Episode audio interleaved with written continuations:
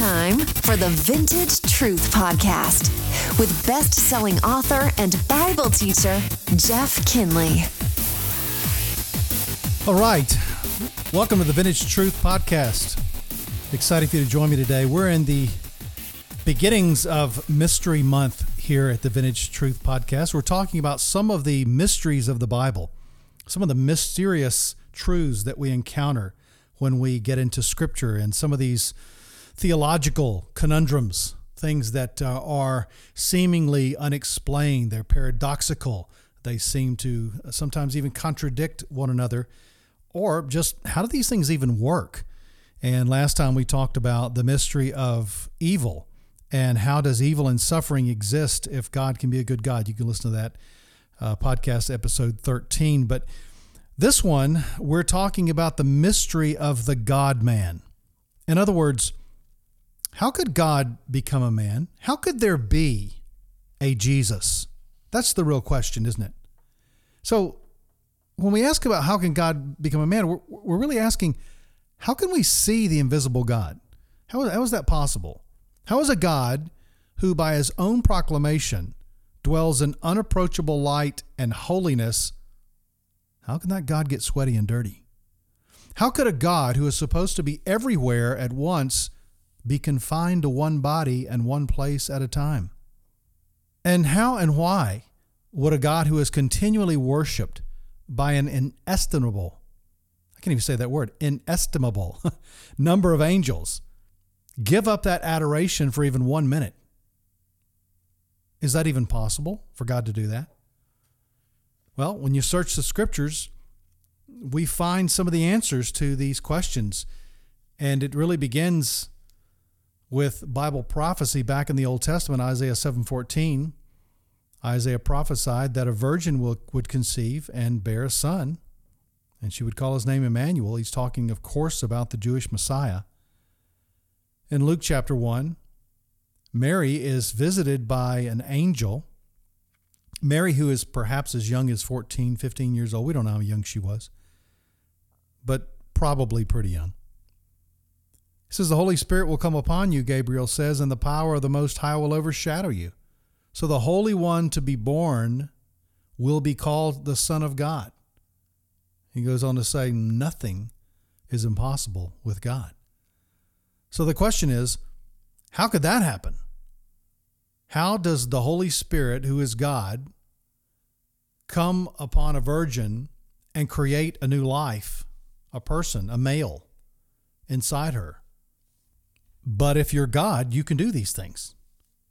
I mean, anytime you put capital G O D into any equation, then anything is possible because by definition, he is an omnipotent, all powerful God. He can do anything he desires to do. And so that's why it makes perfect sense that it's you can't explain this scientifically, you can't explain it logically. You can only explain it supernaturally. Like when God told Abraham and Sarah that they were going to have a baby in their old age, I believe it's Genesis 18 14 the angel announced to them and said, Hey, is anything too hard for the Lord? That's what we call a rhetorical question. The answer, no. The Bible says, in the beginning, Genesis 1 1, God created the heavens and the earth. He created out of no pre existing materials. So God can do that because He's God. He doesn't need a sperm. He doesn't even need an egg if He didn't want one. He just uses His supernatural power and makes a person, makes a body. And the Bible says that Mary was a virgin and that the Holy Spirit conceived a child within her supernaturally. And so this was another mystery, uh, in fact, but it's explained by the supernatural power of God. Mary embraced the mystery, It's what she did. In fact, in Luke 138, she says, I am the Lord's servant. May it be done to me as you have said. And then the angel left her. So no credible historian today disputes the fact of Jesus' birth or the fact that he was, the fact that a, a man named Jesus, who was considered to be the Savior, existed. No, nobody really disputes that. But how he came into the world and why he came, that's the thing they argue about. What I want to talk about in the time that we have left is is simply why Jesus Christ came. And and how could he be the God man? He he could be the God man because God can do these sort of things. It's not something that is beyond our comprehension to imagine that God could do this, that he could invade the body of a man, that he could invade a newly created body and he could exist among us. I mean, as wild as that might sound. But we have to acknowledge the fact that according to the Bible, Jesus Christ was still 100% God. He was 100% man and 100% God. He wasn't 50 50. You know, God didn't say, oh, you can have some of this and, you know, you can understand some of humanity, but it's really going to be kind of a 50 50 deal. You contribute and I contribute. No, he was 100% God, 100% man. And there's a, a famous verse in a hymn that talks about how he emptied himself when he came down from heaven. He emptied himself of all except for love. No, he didn't empty himself of all except love. He still had his supernatural powers. Jesus Christ still did incredible miracles and things that could only be explained by the presence of God.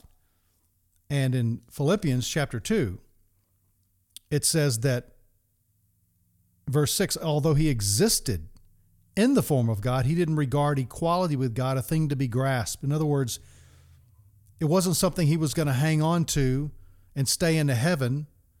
But now we come to this word. It says, But he emptied himself, taking the form of a bondservant. In other words, he voluntarily laid aside some of his heavenly privileges so that he could do what he was called to do here on the earth. And it says, and being made in the likeness of man, and being found in appearance as a man. And it goes on to talk about he humbled himself by being obedient to the point of death, even death on a cross. Now it's very interesting as you look at the epistles, Paul makes it very clear that Jesus Christ was not some sort of angel. He was not a, a sub level of God. He was completely equal with God. In fact, he says in, in Colossians 1.15, and he is the image of the invisible God. You want to know what God looks like? Look at Jesus. The firstborn of all creation. Now that doesn't mean Jesus was created, doesn't mean he was born in the sense that you and I think of being born. That word Firstborn is a Greek word, prototokos, that simply means the heir to the throne. The heir to the throne. And it simply means that he is deserving of all the privileges that God would be deserving of, that the Father has given to him as being seated at the right hand of God. Why is that true? Well, the next verse tells us, For by him, talking about Jesus, all things were created. Ah, so now Jesus Christ is that eternal creator back in Genesis 1 1. He's a part of that creation. Both in the heavens and on the earth. What else did he create? Visible and invisible, whether thrones or dominions or rulers or authorities. All things have been created by him. And watch this, and for him. So if you're claiming that someone has created all uh, that we see, and that the whole purpose, the ultimate purpose of all that creation is that it might serve the creator. That's God. That's who God is. And Paul's saying here, that's who Jesus was. That's who Jesus is. It says he is before all things, and in him all things hold together. Verse 19, for it was the Father's good pleasure for all of the fullness to dwell in him.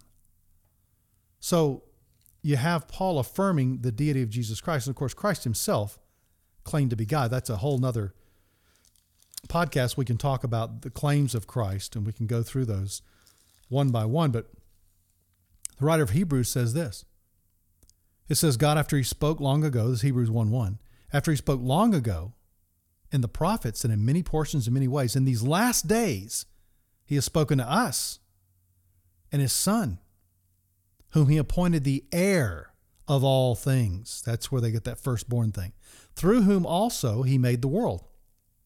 Just affirming once again Jesus is creator. Verse 3 And he, Jesus, is the radiance of his, the Father's glory, and the exact representation of his nature, the Father's nature. He goes on. And he upholds all things by the word of his power. Jesus Christ is the glue that keeps everything together, the universe. When he had made purification of sins, he sat down at the right hand of the majesty on high, having become as, become as much better than the angels, as he has inherited a more excellent name than them. And so Jesus Christ is 100% God. So let's just talk about why he came and this unique idea that only God could come up with that deity would take on humanity. And I want to give you three reasons why I believe that happened. Number one, Jesus came to reveal the Father to us. When Jesus Christ stepped on the scene and when he went public with his ministry in about age 30, then he began to tell us things about God, not only to affirm things that had been taught and written in the Old Testament, but also new things about God. He came to show us what God was really like. And we knew what he was like, a little bit about what he was like through creation and, and through the Old Testament. But when Christ came, Christ was the exclamation point of God's revelation to mankind. In Jesus, we have the complete picture of what God is like. John 1:14 says this, and the word became flesh and he dwelt among us. And we beheld his glory. What kind of glory? Glory is of the only begotten from the Father, full of grace and truth. Verse 18 says, No man has seen God at any time, but the only begotten God, who is in the bosom of the Father, that's Jesus, it says, He has explained him to us. And the word explain there is the word exegete. He's exegeted the Father to us. He's completely helped us understand what God is like through coming to us. And so Christ came to reveal the Father to us. Secondly, Jesus came as the God man to also identify with humanity so that he could understand everything that we experience and so that he could die as a man. You see, in order for Jesus to die on the cross, we'll talk about that in a second, he had to be a man. He had to suffer as a man in order to take the place of man to suffer under what God had planned for man because of his sin. More about that in just a minute. But the Bible tells us that Jesus grew up, he developed, and here comes the mystery. As God, he was completely full of deity, okay?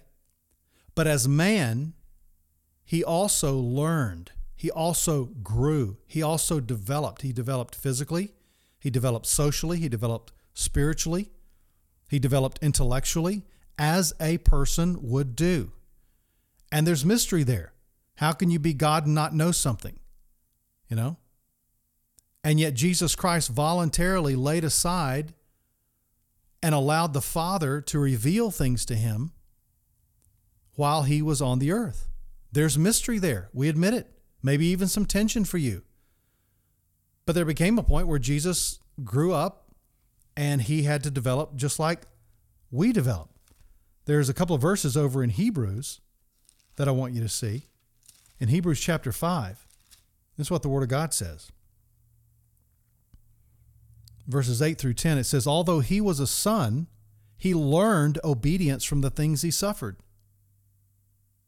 And so there's a sense in which Jesus wanted to be able to trust God so that we could understand as men, as people, as humans, what it means to depend upon God.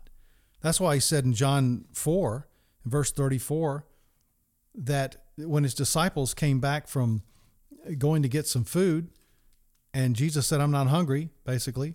And they said, What do you mean, Lord? What do you mean you're not hungry? And this is what he said to them. He said in John 4:34, "My food is to do the will of him who sent me and to accomplish his work." And many times in the Gospels, Jesus said that over and over again I have come to do the will of my Father who is in heaven. In other words, I choose as the God man to completely depend upon the Father. And that wasn't always easy for him. In fact, you remember in the, the Garden of Gethsemane, where Jesus cried out to God and he said, Matthew 26, verses 28 to 29, he says, Father, if there's any way for this cup of wrath to pass from me, please do that, because I'm not looking forward to this thing. Nevertheless, he said, Not my will, but your will be done. And so Jesus voluntarily submitted himself to the Father for our sake. So he grew and he developed. Another thing about this identification factor that he came to reveal God to us, he came to identify with us, is that he now feels what we feel. He now legitimately understands what humanity goes through. In Hebrews chapter 2, in verses 17 through 19, this is what the Bible says. It says, Therefore he had to be made like his brethren, that's us, in all things, that he might become a merciful and faithful high priest, representing us to God, in things pertaining to God, to, to make propitiation for the sins of the people. For he himself was tempted in that which he has suffered. And because of that, he is able to come to the aid of those who are tempted. So you say, Well, Lord, I'm tempted with this temptation. Jesus is not going to say, I wish I could understand what you're going through, man, but I don't get it. I don't get this human stuff. You humans are crazy down there. No, he understands all the temptations, all the emotional roller coasters that we ride on. He understands everything that we have ever experienced. He understands physical exhaustion and thirst. He understands our weaknesses. He understands disappointment in relationships. He understands depression. He understands emotions like anger and sadness and despair and grief and stress and joy. Man, he's ridden that roller coaster. He understands us. He gets us. He gets you. He understands it. And because of that, he can say to you, when you come to him, he can say, Hey, I, I know you feel. I went through that, but you know what? 10 times worse than you'll ever go through it. I was abused. I was abandoned. I was forsaken. I had people lie to me. I had people do injustice to me. I had people talk behind my back. I, I understand it all. I understand physical abuse. I understand everything. So Christ came to reveal the Father. He came to identify with humanity. And then finally, he came to give himself for our sins. Only the God man could do that. You say, well, well, that's why angels can't be saved, right? because Jesus would have to become an angel, suffer as an angel in order to redeem angels.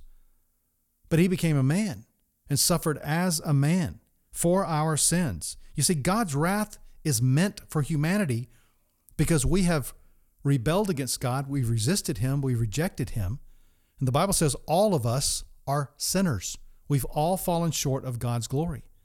Scripture says in Romans 6:23, and the wages of sin, that's the paycheck you get because you're a sinner, You when you look at that paycheck, you know what it says? It says eternal death on it. That you and I are born dead. We're born condemned to sin. Ephesians 2 1 tells us that. And so we're dead in our trespasses and sins, and we can do nothing about that. What can a dead man do for himself, right?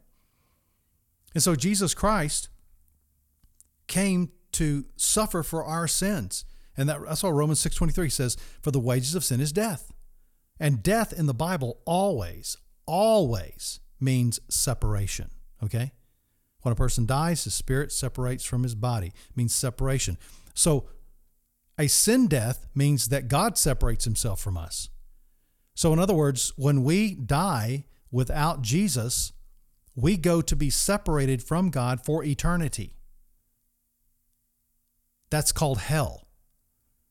And God blasts sinners with his hot, righteous, holy, eternal, infinite anger towards sin. God hates sin.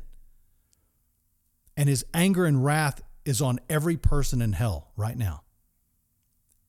And the second part of that is that God is separated from them. So there's no peace, there's no love, there's no joy, there's no happiness, there are no smiles.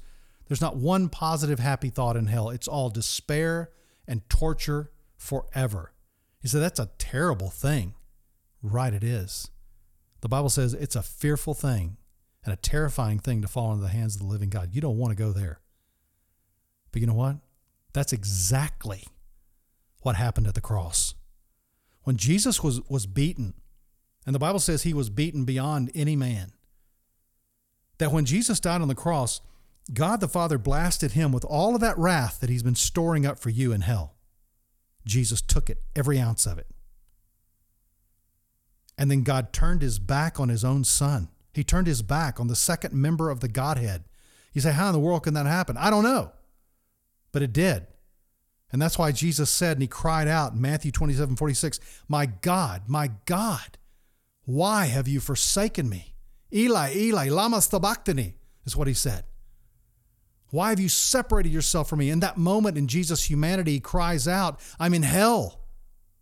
I'm separated from God and everything that is good. And that was part of the punishment. And you know what? He could have crawled down off that cross. He could have called 10,000 angels, but he, he stayed on that cross, nailed to that cross, because he loved you so much. And he said, I'll take it for you. Why? So that we can be together one day. So that you can go to heaven, so that you can have your sins forgiven, so you can have an abundant life, so that you can experience all the good things that I want to give to you is how do we know all this is true? because three days later, Jesus Christ rose from the dead. And the resurrection is the hinge upon which Christianity swings. The resurrection validated the crucifixion, it validated every word that Jesus Christ ever spoke. In other words, it caused all those things to have meaning and purpose ultimately because of the resurrection. So, how could Jesus become a man? How? One word God. Why did Jesus become a man? One word you. You. He loves you. And I want to tell you something. Every Christmas, we talk about Jesus and that little baby thing, you know, the manger and all that. You know, it's never really kind of like gotten me in the feels that much. I'll tell you what really gets me is thinking about the fact that baby grew up and grew up as a man and went to that cross for my sins. And when he suffered and he hung there in his in his mind, he was doing that for you and me. You know what? Nobody on this planet will ever love you like that. And if you don't know Jesus, let me tell you something. You're missing out. You're missing out on what life was was meant to be. And if you know Jesus Christ, I want to encourage you to right now just to pause and to thank Him for becoming the God man, for coming down here on the earth. And now Jesus Christ is resurrected. He's been ascended to heaven in that resurrection body. And He's going to come back one day in that exact same body. The Bible tells us in Revelation chapter 19. We'll talk more about that at another time.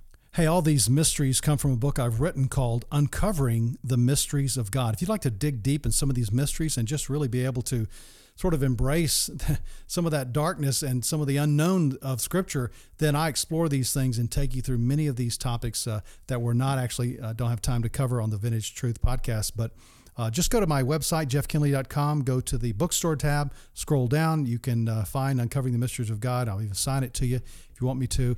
It's very affordable, so I'd love to do that for you. Also, please share this podcast with other people. Uh, tell them how they can get a copy of it, how they can listen to it, uh, whether on their phone or on uh, the computer or whatever. But uh, hey, we're going to cover the mystery of prayer on Friday. How does prayer work? I mean, does God answer prayer? I mean, how does that even work in our lives? And if he already knows what we're going to say, why do we need to pray? That's next on the Vintage Truth Podcast.